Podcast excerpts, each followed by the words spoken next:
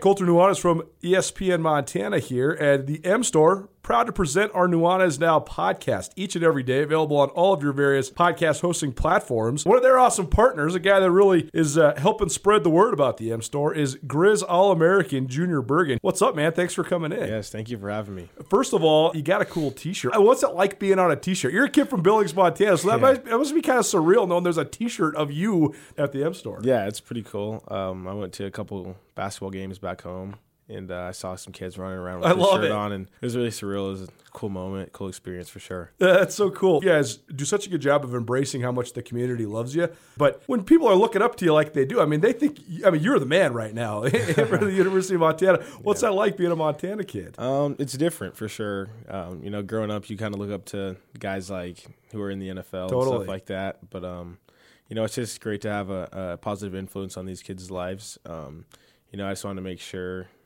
uh, I set the example and lead by example and give them someone to look up to. Go check out the M Store. They're located there at the corner of Higgins and Broadway here in the city of Missoula. And you can also visit anytime online, montanamstore.com. They have all the latest and greatest, a whole bunch of original Grizz gear. And of course, they have Junior Bergen t shirts. Junior Bergen, proud partner with the M Store, as well as us here at uh, ESPN Montana. Thanks for swinging by, man. Yes, sir. Thank you for having me. The M Store, where they're all Grizz all the time. This is Nuanez Now on 102.9 ESPN Radio Missoula. Time now for our ESPN Roundtable, presented by Paradise Falls of Missoula. And we're joined by a familiar face, great friend of this show, and a contributor during the fall season, during football season.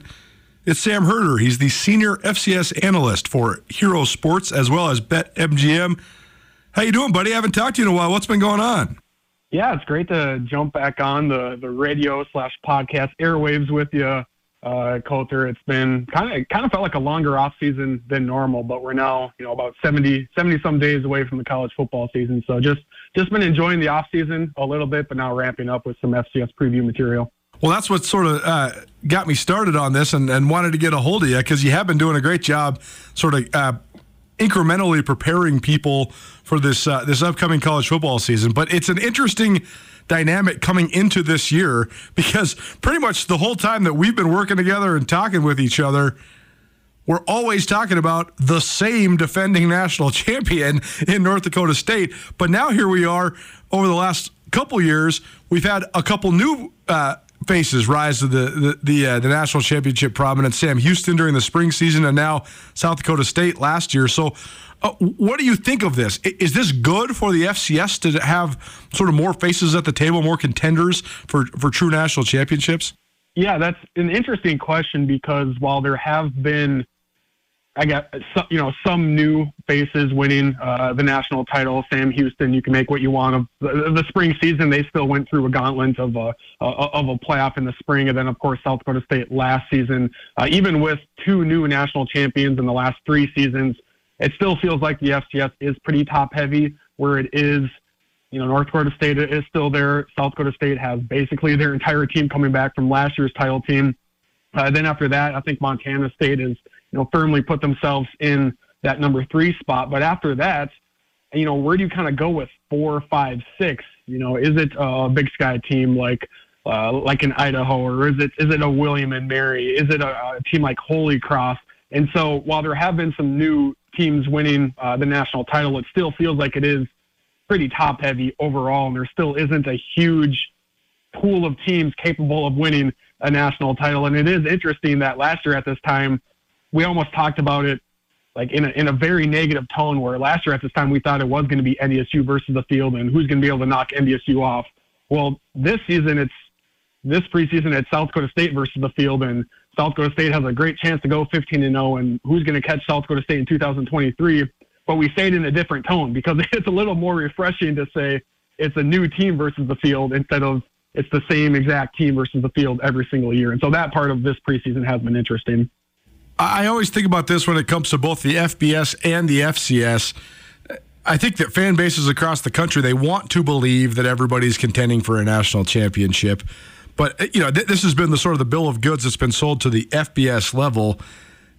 Oh, you know we're, we're competing for a national title. How many teams are actually competing for a national title though in the FBS? I would say uh, less than 12 every year, maybe, maybe even less than eight some years. And you know when when the Alabamas uh, or LSU's of the world are as dominant as they have been in certain individual seasons, there's really only one team competing for the national championship. That team. Now, though, I do think that we have for sure two teams that are absolutely national championship contenders at the FCS level: North Dakota State, South Dakota State. But then Montana State sort of leading the pack for the the rest of the the teams that could be contenders. But but in your mind, Sam, how many teams are actually national championship contenders right now in the FCS? I would put it at three right now. Uh, you know, of course, you have South Dakota State. Uh, you know, they like I said earlier, they basically return their entire team. They lose only about three starters uh, total from last year's team that just ran through uh, the playoffs. So you have the Jackrabbits you know, NDSU, most people are going to have them number two in their preseason ballots. Some might have them number three uh, behind Montana State, but NDSU is still going to be there. You know, the Bison have question marks all over all over the place uh, on their 2D, but they're getting massive benefit of the doubt. It's for me as well that they will still be there as as, as a national title contender. Uh, I mean, you look at NDSU, and we always talk about how they have star power here and star power there, and dudes here and there they only have four returning all conference players this year, and one of them is a long snapper, another one is a, is a return specialist. And so, no no offense to special teams coordinators, but you know when half of your returning starters or, or, or returning all conference players are special teamers, and you only have one returning all conference offensive player, only one returning all conference defensive player, that leaves a lot of questions about NDSU and, and who are the dudes on that team. But I still consider them, uh, of course, a national title contender. And then I include Montana State in there as well. Uh, you know, of course, reaching the title game two years ago, reaching the semifinals last season. Uh, you know, not competing all that well in the trenches against South Dakota State last year and against North Dakota State the previous year. But you can also look at it as well. Montana State lost the exact same way to South Dakota State as North Dakota State did, and so maybe Montana State and NDSU were were kind of similar teams last year as far as if they would have played, it would have been a, a, pretty competitive game. You can look at that that way if you want to compare scores, um, but I do think Montana State with with how much the Bobcats have coming back and how young they were in the trenches. I, I want to say it was like I think it was like six offensive and defensive line starters that were either freshmen or sophomores last year, and so you just expect them to take that next step forward. Um, and Brent Vigen knows you know, obviously what it takes to win a national title, and he knows what it takes for Montana State in the trenches uh, to get to that level. And I, I do think they can um, take another step forward in the trenches this year. And so, um, long answer, but yeah, three teams right now in my mind can can win a title this year. Sam Herder, Hero Sports, joining us here uh, on Nuanez Now. It's ESPN Radio. It's our ESPN Roundtable presented by Paradise Falls. Go check out herosports.com or also follow Sam at Sam Herder FCS on Twitter. I, I know I, I know one of the answers that you're going to give when I ask you this, but who in your mind in the FCS is not contending right now for a national championship that could? I mean, who has the the baseline things that you need and just needs to step up in terms of their performance uh, to to actually be in that mix uh, with North Dakota State, South Dakota State, and Montana State? Yeah, two that immediately come to mind are, are Montana and then Delaware, uh, of course, um, as well. Two teams that you look at them, whether it's support from their fans, whether it's financially, um, whether it's resources, whether it's past tradition, uh, you know, great facilities going up.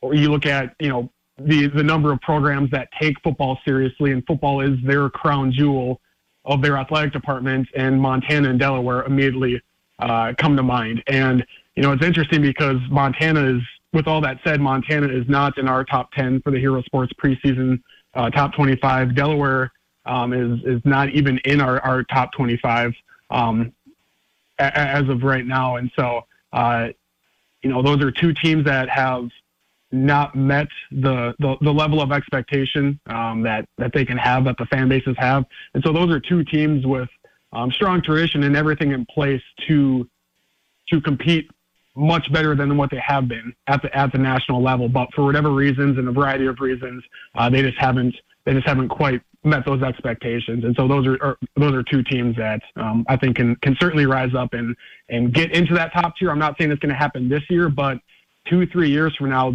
both of those programs have everything in place, and honestly, don't really have a reason why they aren't in the top five of the FCS just because, they have so many things that 98% of the FCS doesn't have.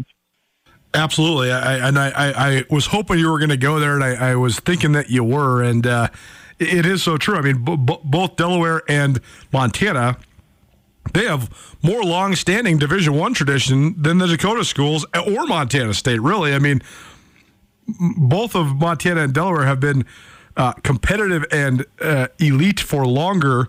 But for whatever reason, uh, particularly when it comes to the Grizz, they have well, that's not for whatever reason. There's defined uh, reasons that Montana has sort of fallen. Um, but how much do you think that just impacts uh, your your thoughts on the Grizzlies? I mean, we, we were talking about this on the show uh, when, when, you put out your top twenty five. We we did a segment on it, and uh, it was just fascinating to analyze. And I always love the way that Twitter blows up, especially when you're talking Big Sky teams, especially when you're talking about the Montana schools. But you had Idaho there in your top five, and then you had Montana at 16. And I just think it's a fascinating discussion about the way that expectations color what we think of a team. Idaho had been poor uh, under Paul Petrino for several years. And then they sort of surprised some people by making the playoffs last year. But they went seven and four the, during the regular season and then lost in the first round of the playoffs. Montana also went seven and four. They backdoor their way into the playoffs. They need a, a, miraculous comeback to win a playoff game, and then they go to Fargo and they get blown out in the second half of that game after hanging with NDSU for the first half. And uh, the Grizz finish with eight wins. It's just amazing to me, Sam, the way that uh, sort of expectations color the way that we think about teams and sort of the trajectory of the program. Montana, at one point last year, was the number two team in the country, and then they lose three in a row and st- sort of stumble their way into the playoffs, whereas Idaho was sort of the surprise team. So, uh, what do you think of sort of the, the parallel trajectory of those two teams, and how much of la- uh, how much of what you think of the Grizz is colored by last season's disappointment? Yeah, and I wrote what you mentioned there. I wrote a column about that. I think it was last week too, of how you know being the the preseason media darlings, and this year those preseason media darlings are Idaho and Furman. Um, how that can be a good thing, you know, right? It gets your fan base ready to go. It helps you sell more season tickets, but it can also be a curse. And it seems like every year in the FCS we have these preseason media darlings, and very rarely do they do they actually meet expectations. I mean, Missouri State and uh, SFA last year at this time were top 10 teams, and they, they didn't even make the playoffs. And I, in my column, I went back as far as 2019, where UC Davis was, they were in the media poll. UC Davis was ranked number five. Uh, that's because in 2018, they nearly beat Eastern Washington, the eventual national runner ups. And UC Davis had a ton of guys coming back. They were ranked preseason 25 or number five. They ended up going five and seven. And so I kind of used those examples for Idaho and said, hey, this could be a blessing. It could also be a curse because the media is going to build you up as a top five team, and if you lose in the the second round, you're going to be called overrated. On the flip side, if Montana, who is I believe they're number 16 um, in our preseason top 25, um, you know, if they lose in the in the second round, you know, and they've been kind of ranked in the 11 to 15 range for most of this upcoming season, then you know that's not I guess, as bad of a season as compared to Idaho if Idaho loses in in the second round. And so, yeah, preseason uh, polls and rankings, I guess, kind of set the level of expectations. Um, and I do think with how Montana season went last year, uh, coupled with the you know quarterback question again, losing some star power on defense for the Grizz, that kind of, in my mind, doesn't put them in the top ten, but kind of puts them in the mid-teens which, you know, in my opinion, if you're in the mid teens, that kind of means you, you kind of have a second round exit of the playoff expectation. And I think that's kind of fair for Montana right now. Um, you know, I can probably guarantee the Grizz are going to creep up in the polls the first six or seven weeks because uh, their level of competition isn't all that strong. And so I fully expect Montana to start um, whatever it is, you know, six and zero. Oh, I don't have their schedule in front of me, but uh, they're probably going to rise up. But their last five games, I think, are really going to tell us how good this Montana team can be in 2023. Sam Herder, Hero Sports here on the ESPN Roundtable. It's Father's Day weekend this weekend. Paradise Falls has breakfast, lunch, and dinner seven days a week. Great place for a Father's Day brunch. Maybe then roll right in and just watch the U.S. Open down there as well. Paradise Falls, located on the south side of Missoula, 3621 Brook Street. Go check them out. Paradise Falls, Missoula's coolest hotspot. Wanted to ask you just about some of the, the, sort of behind the curtain stuff there at Hero Sports, Sam. I know you you mentioned the poll uh, you guys got, and, and you have uh, uh, some contributing voters now. So just tell people what, how that uh, element of what you guys do there at Hero Sports has evolved. Yeah, for sure. Yeah, um, you know, we have about three three contributing uh, FCS writers uh, right now. We also added a, a full time FBS Group of Five writer, Colton Poole um, who many in Montana uh, will know Colton. He was a, a former uh, former Montana State beat writer. He lives in Bozeman, um, and then BetMGM hired uh, Colton away, um, and now now Colton is working at Hero Sports, covering the FBS and Hero Sports is, is owned by BetMGM. And so we've added a lot of resources, including some freelancers for FCS.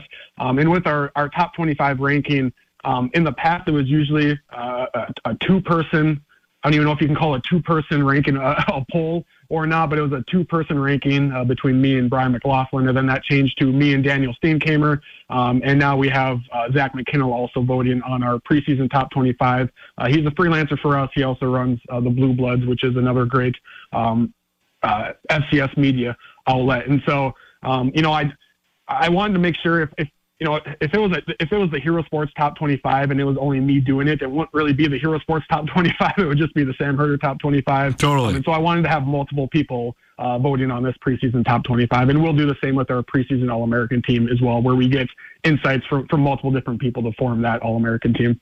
Well, to come back to Montana State, I know we talked about them a little bit, but I know that uh, you've been doing these great uh, previews about some of the top teams in the country, and I know that you just put out one about the Bobcats uh, in the last day or two.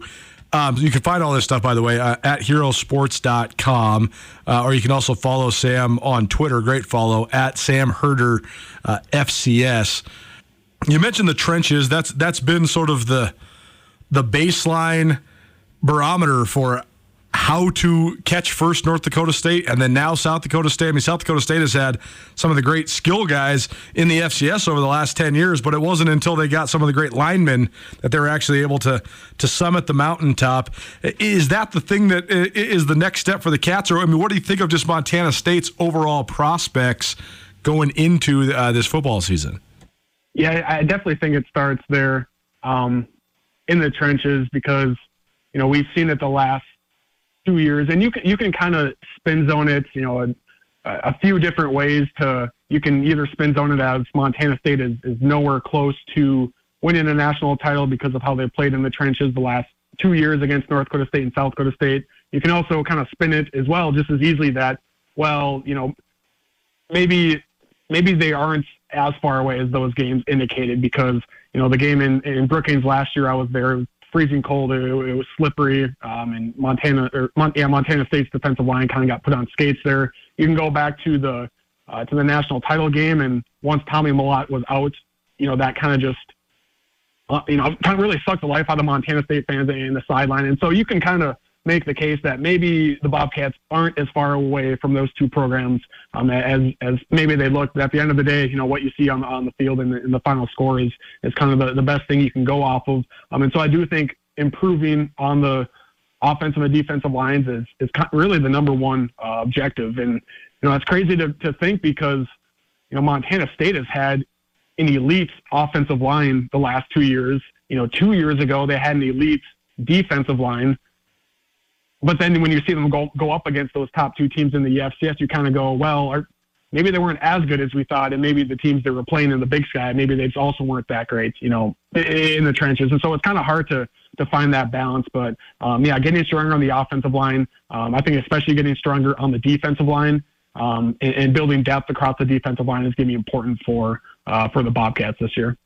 How about the rest of the Big Sky Conference then? We uh, just put together a, a, new podcast on Skyline Sports. We've had all five of the new head coaches in the Big Sky on this radio show here over the last couple months. And so we put all those interviews together so you can find them in one spot. And then we gave you some analysis about uh, each of those five programs Northern Colorado, uh, Idaho State, um, Weber State, Sac State, and Cal Poly and to some of the challenges uh, that each of those new coaches face. That dynamic, though, Sam, is so interesting, and, and I don't really know if we have any sort of uh, parallel example of it. I mean, I've been covering the Big Sky now for 17 years. usually it's two or three new head coaches. I can never remember a time when there was a full five new head coaches, almost half of the league. So, uh, how much do you expect that to impact the league, particularly because two of the, the best contenders in the league, Weber State and Sac State, they both have new men uh, in Andy Thompson and Mickey Mental, respectively, running the show. I mean, how much do you think the, the sort of change of the coaching landscape influences the way that the Big Sky will play out?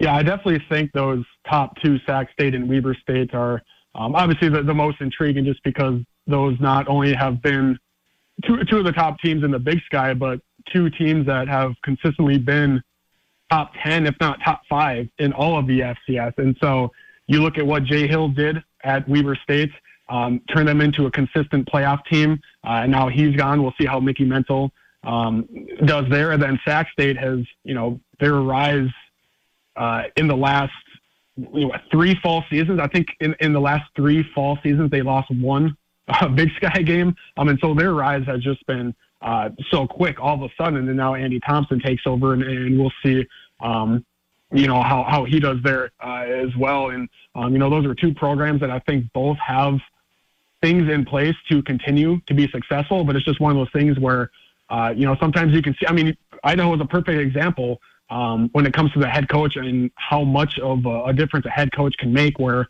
Jason Eck inherits you know, kind of the same look roster. I don't know if he took in a ton of transfers last year, and all of a sudden just that head coaching change, uh, you know, catapults Idaho to, uh, to, to the next level. And it also helps to have Giovanni McCoy as a freshman quarterback as well. And so, uh, yeah, Sac State and Weber State uh, will be interesting to watch both of them. They do lose, you know, quite a bit, but also at the same time, uh, you look at Sac State and they actually return more than they lose. It's just the players they lose are a lot of star power player, and so I, I think both are going to be right around the top ten um, in the FCS. I don't know if Sac State is going to go 11 and 0 or 10 and 1 or whatever they were like like last year, but I do still think Sac State is going to be uh, a playoff worthy team, and Weber State I think will be in the playoff mix as well. Last thing for you then we, we sort of mentioned some of the teams that are yeah, early early candidates to be Cinderellas. I think Idaho is certainly one of them after their great first season under uh, Jason Eck. And uh, we sort of broke down the, the blue bloods that are rolling right now and the blue bloods need to step it up. Is there anybody out there, though, any team out there that you think uh, really could be a surprise outside of the Big Sky? I mean, is, is, there anybody that could uh, sneak their way into to being a, a true contender this year uh, from the FCS landscape? Yeah, I would say keep an eye on Holy Cross. Um, you know, they don't play in a very good conference in the Patriot League, and so they don't play a, a very good schedule, and so it is hard to, you know, when you see Holy Cross at nine and zero oh or, or nine and one, it's kind of hard to judge them, uh, you know, just based off of their level of, of, of competition. But, um, you know, if we go off of who competed the best against South Dakota State last year in the bracket, um, it was Holy Cross. Uh, and, you know, Holy Cross, I think the final score in the quarterfinals uh, when they lost to South Dakota State, it was like 42 21. Um, but it was 21 21 going into the fourth quarter. And then South Dakota State also scored with like 30 seconds left. And so uh, the final score didn't really indicate how close of a game that was. And Holy Cross brings back basically their entire offense. They bring back about uh, six starters on defense. Jacob Dobbs is a name to know at middle linebacker. He's one of the best linebackers in the FCS. Um, and then their quarterback Matthew Sluka is. Um, I, I actually think I, I, I think I said this on your radio show last year that Matthew Sluka for Holy Cross is basically like Tommy Mellott, but a much better passer. For sure. Um, and so he's got he's got you know great legs. He runs like a running back when he tucks it, but he, he's a really good passer as well. And, and so Sluka, I mean, basically single handedly kept Holy Cross in in the game against South Dakota State. He ran for like 200 yards and a touchdown, threw for like 150 yards he's a stud and he's back for Holy Cross as well. And so, do I think they can win a national title? No, but if there was one team outside of that top three that can do so, uh, my pick would be Holy Cross. Sluka's sweet. I mean, he is.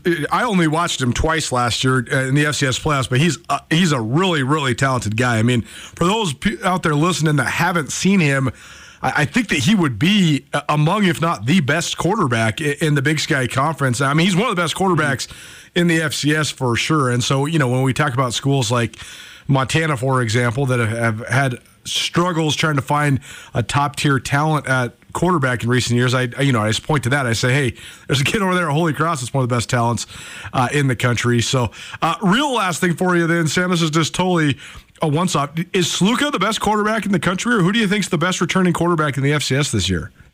Yeah, I have him uh, Sluka number five right now um, as far as my uh, top return. I did a top 25 returning um, FCS quarterbacks. I have Sluka, uh, Sluka number five. My top five um, right now, I have Michael Hiers at Samford, number one. You could really make the case that number one should be Theo Day from Northern Iowa. Uh, just a, a, cannon of an arm could potentially be an NFL draft pick, but I have Theo Day number two.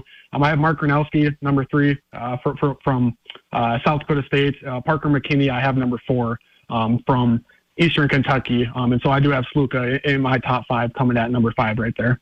You can check out all Sam's position rankings as he continues to roll them out. He's also got all sorts of great daily content there uh, at herosports.com. And you can also find him easy access to all this content at Sam Herder FCS on Twitter. Sam, thanks for being here, man. Good catching up, and uh, we appreciate it. We'll uh, we'll circle back around with you probably sometime before media days. But thanks for jumping on with us today. Absolutely, I appreciate you having me.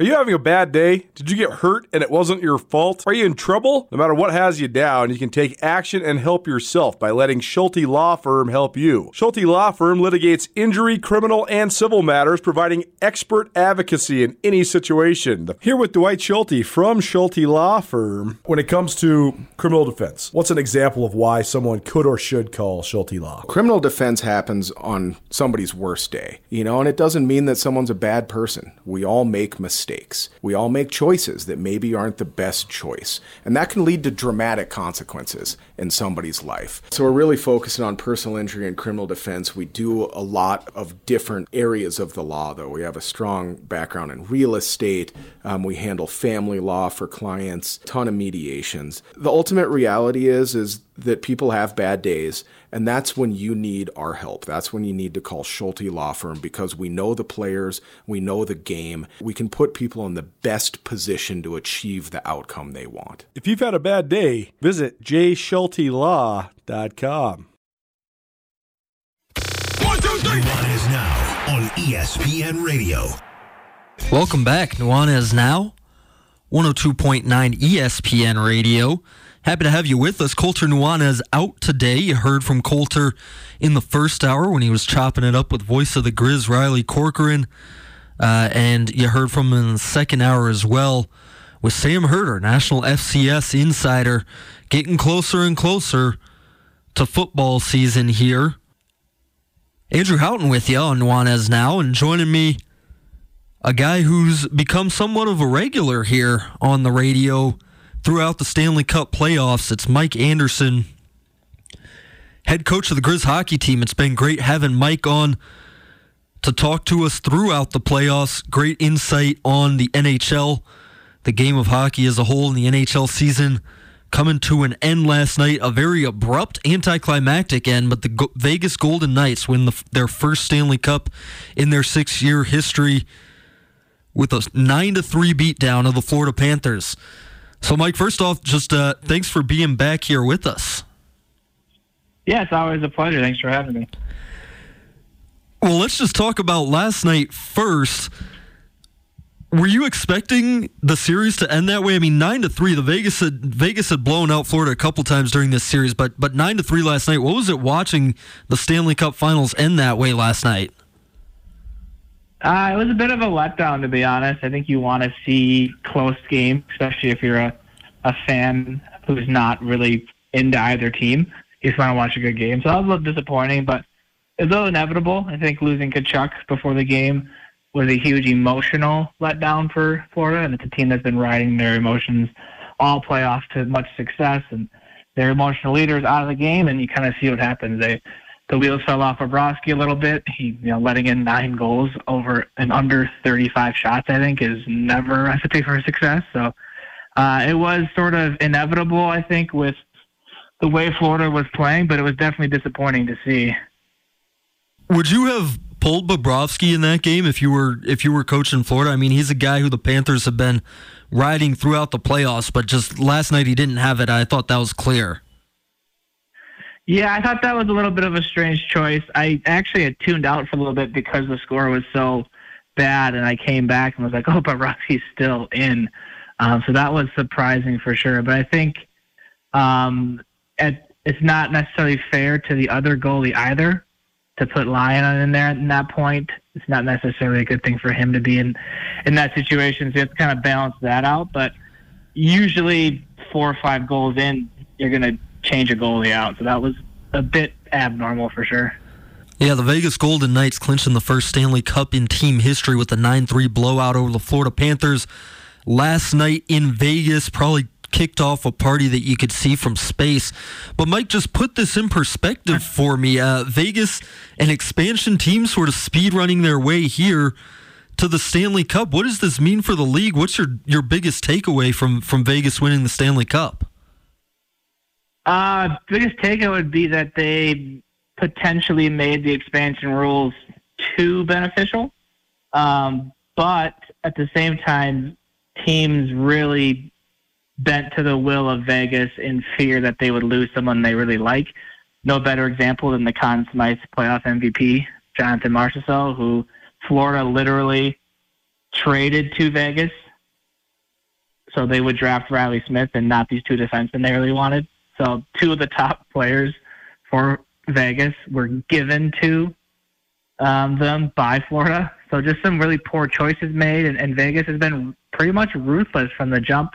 Um, been reading some things about Bill Foley, the the owner, who has some you know some residence here in Montana as well, and he was that was his goal: playoffs in three, Stanley Cup in six. He wasn't here to have a team and, and try and have a good time. He was all about winning, and it, and I think it really uh, propelled the whole organization and and ticked off a lot of people with how they treated some players at some points with just sort of discarding them. Uh, but you know, everyone said it's all about winning, and and you know until and that's always been about for Vegas, and now they get rewarded. Mike Anderson, head coach of the Griz hockey team, joining us here on Nuanez Now, as he's done throughout the Stanley Cup playoff segment presented by the Desperado Sports Tavern and Grill.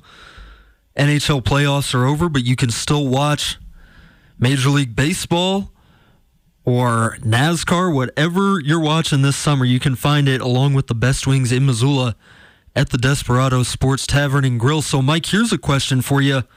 Who benefits the most or, or who raised their stock the most uh, from this Vegas Stanley Cup run? From Vegas? Ooh, I think Eichel. I would say Jack Eichel really um, silenced a lot of people. I know some people might say Adin Hill is that person, but I think his is more of a we'll come to see it as a blip. Goalies are so random, and they're, as I've been telling Colt, they're all either voodoo that you don't really know. Uh, but Jack Eichel, second overall pick, lived in uh, hockey hell for a little bit in Buffalo when they were struggling, and gets neck surgery that he had to fight for, and he comes out second leading scorer in all the playoffs, and really just solidifies himself as one of the top American players and top NHL players in the league with his performance. So I think he really boosted his stock more than anyone. Yeah, I think when when Eichel was sort of struggling in, in hockey hell, as you termed it, in, in, in Buffalo, who would have thought that he'd be lifting the Stanley Cup before Connor McDavid, right? well, if if you followed how much of a a disaster Edmonton's been with their GMs, it's not overly surprising, but it's at no fault of McDavid, who is you know, Eichel is a very, very, very good player, but McDavid's a tier above everyone. It, and it's it's really quite um, sad actually that he's been stuck up in Edmonton with with management that just can't seem to figure it out. You have two generational talents with him and Draisaitl, and they can't seem to put a roster around him that's competitive for a Stanley Cup at least.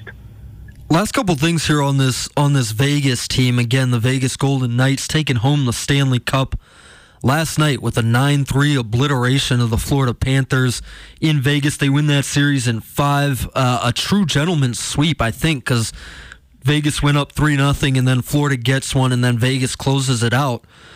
But Mike, just from, from an on ice standpoint, what was it that, that Vegas was doing so well these playoffs, whether that's um, X's and O's wise or just the way that they were using their players? What, what was sort of the secret of the success? I would say the big secret wasn't really anything tactical. It's just how deep Vegas was. That's the main thing. They had literally four lines that can play. Uh, they don't have anyone on their roster who's there to just, you know, be a physical presence. Everyone has skill. Everyone can shoot. Everyone can pass. Everyone's looking to make plays which is a true testament to Bruce Cassidy as a coach, saying like, go out there and, and try to make things happen the way that you do it. Because each line was a little bit different in how they did it too. But I think tactically the big thing is they blocked a ton of shots, and then their forecheck was absolutely relentless. So Florida never had time. Florida never had space, and Vegas pretty much dominated from that first face-off in the game one to you know the nine to three whooping we saw last night. Is this Vegas team a team that's going to be there next year? I mean, is this a team going forward that uh, we should expect to see in the later rounds of the playoffs for a couple of years? Who who are they bringing back next year? I mean, is this a team that's going to be around for a while now?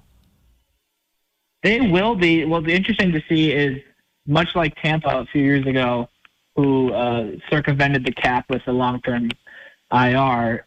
Vegas did that this year, so they're actually about 15 million over the cap right now. So they have some maneuvering to do once that um, kicks in, and we'll see who they have to get rid of. But right now they have what they believe to be number one defenseman in, Pietrangelo and Shea Theodore, and they have Robin Lehner coming back as a number one goalie. Hopefully they have Eichel, Stone, Marchessault, Smith, Carrier. They have a, a really good core up front, so I think they'll be hanging around for a while. I don't think they're going to be a team that um, would be like Tampa. I think Tampa is a bit better um, and deeper, but I think they're going to be a team that every year is competing to make the Western Conference Finals, and and as we've seen this year, definitely has what it takes to win a cup. It would just be do they get another performance like Adin Hill gave in that because it's sort of their biggest hole still is they don't really know what their goalie situation is going to be. Mike Anderson, head coach of the Griz hockey team, joining us for a little analysis, a little rundown of the just completed Stanley Cup playoffs. Mike, I wanted to get your thoughts also on on just what this offseason looks like in the NHL. I know we're we're 24 hours removed uh, from from Vegas lifting the Stanley Cup, but what are your biggest stories that you're looking forward to uh, this offseason as we move forward? That's a really good question. I think one of the big ones I just mentioned with Vegas, how they're going to handle, uh, you know, uh, getting back to cap compliance. Um, I think uh, you know there's not a huge free agency class this year. Uh, last year was a bit more splashy. This one's kind of understated, and not a ton of guys are available. So there's going to be some trades, and that's really what you might see. But the NHL is pretty conservative on that. I think the biggest thing this offseason is the draft. This draft has four or five guys that would have gone number one last year um, it's super deep. It has generational talents throughout. It has guys who are projecting to be stars, to be NHLers, more so than most drafts. Um, so it's going to be a really good draft. And Connor Bedard is going to Chicago number one for sure, um, which depresses me as a Wild fan because I don't think any organization deserves him less than Chicago. But that's life. Um, Matvei Michkov, Leo Carlsson, Anton Fantilli, I mean, this draft is just absolutely loaded with guys who who who would have gone and should have gone number one last year. It's kind of similar to 2015 when McDavid and Eichel are at the top. So it's going to be that to me is the biggest um, thing of the offseason is the draft. Who takes who? Where does where does Matvei Michkov fall? He's a Russian player who a lot of people think is up there with Bedard. Uh, but with what's been going on with Russia and Ukraine and uh, the Russian national teams being banned from international tournaments, there hasn't been a clean look at him in a while. And some people are afraid of when he's actually going to come. So you might see him fall. But yeah, to me, that's the most exciting part about the offseason is this draft. And there's not a ton of big free agents and there's not a ton of moves that are probably going to get made. But you never know. Yeah, it's a little bit of a crazy year with absolute, no doubt, can't miss number one generational prospects supposedly coming out both in the NHL with Connor Bedard and, of course, in the NBA with Victor Wembanyama. Oh, yeah. I know you and Colter yeah. have talked a little bit about Connor Bedard. I think particularly when the Blackhawks won the draft lottery about a month ago. But what's your read on him? Uh, what's your scouting report? Do you think he's he's as instant impact a, a, superstar as everybody is saying? I do. Yeah, I think his he has the best shot in the world right now, regardless. Not just in junior, not just in outside the NHL. He once he steps on the ice, he will have the best shot in the NHL. His release is unbelievable. He has different ways to get it off. His skating's elite. He's a great passer. The one thing that people are worried about is his size, but he's just just a hair under 5'11, I believe, 5'10 and three quarters or something. Very strong, very good skater. So I don't see him having really any issues. I think he'll be uh, 90 points, 100 points from the jump, but it kind of depends on, too, does he have anyone in Chicago that he can play with? So we'll see on that, but I think he's a can't miss for sure. Well, that's right, and maybe it'll be another couple more years rebuild, another couple draft picks that Chicago needs to make before you can surround him with the sort of talent that a guy like that needs. Mike Anderson, head coach of the Griz hockey team, joining us here for our Stanley Cup playoffs segment. Stanley Cup playoffs, of course, ended last night. Vegas Golden Knights taking home Lord Stanley's Cup with a 9 3 win over the Florida Panthers. Mike, real quick, anything else on your mind from from last night, from this playoffs, going forward into the offseason? Any more NHL stuff that we haven't gotten to that you wanted to talk about?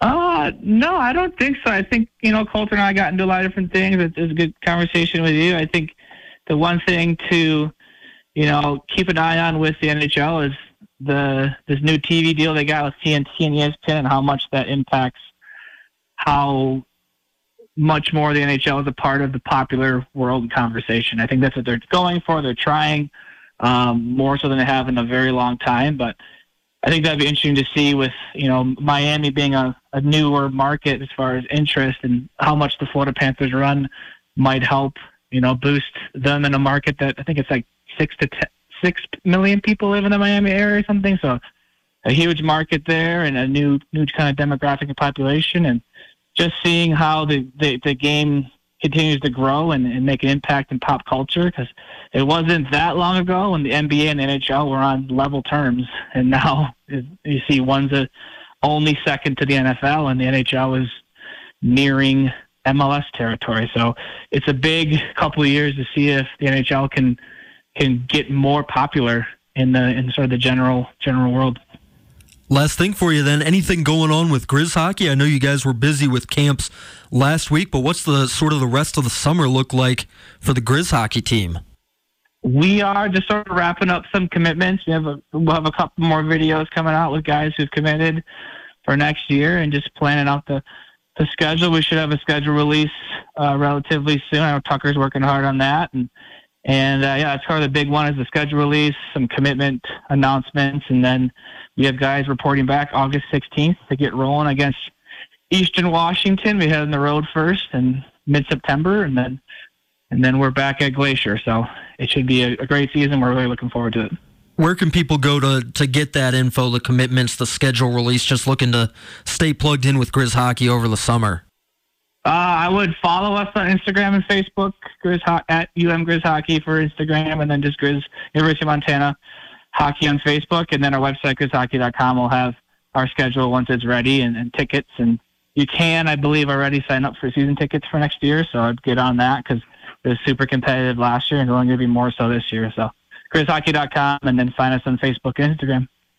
Well, there you go. Mike Anderson, head coach of the Griz hockey team, who's been our NHL analyst throughout this postseason here. Mike, it's been great having you on, and I know I speak for Colter too uh, when I say that we've really enjoyed having you, and we, we appreciate the analysis. We appreciate the insight. So uh, thanks again for coming on. Yeah, I really appreciate it too. Thanks for having me, and have a great rest of your day. There you go. Mike Anderson of the Griz hockey team wrapping up an exciting Stanley Cup finals. We'll be back to take you home here on Nuanez Now right after this. It's Nuanez Now 102.9 ESPN Radio.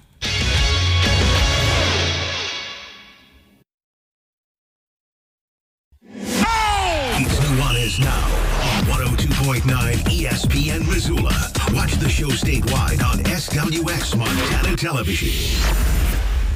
Little suggestion there from our listeners. Center field by John Fogerty fitting in with our baseball discussion the last couple days here on Nuanez Now.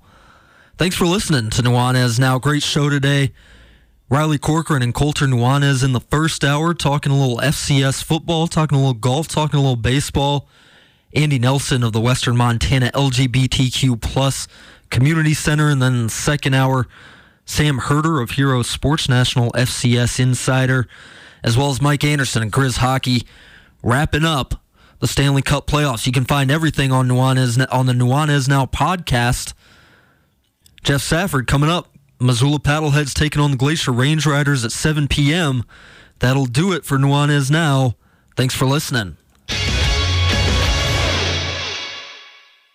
Get commencement ready at the Montana State Bookstore, your best place for blue and gold on game day or any other day. Their grad fair sale is going on right now if you visit msubookstore.org. Free regalia when you purchase a diploma frame at the MSU Bookstore. You can obviously eh, visit the MSU Bookstore on the Montana State campus. The Montana State Bookstore, your best place for blue and gold on game day or any other day. Visit on campus or at msubookstore.org.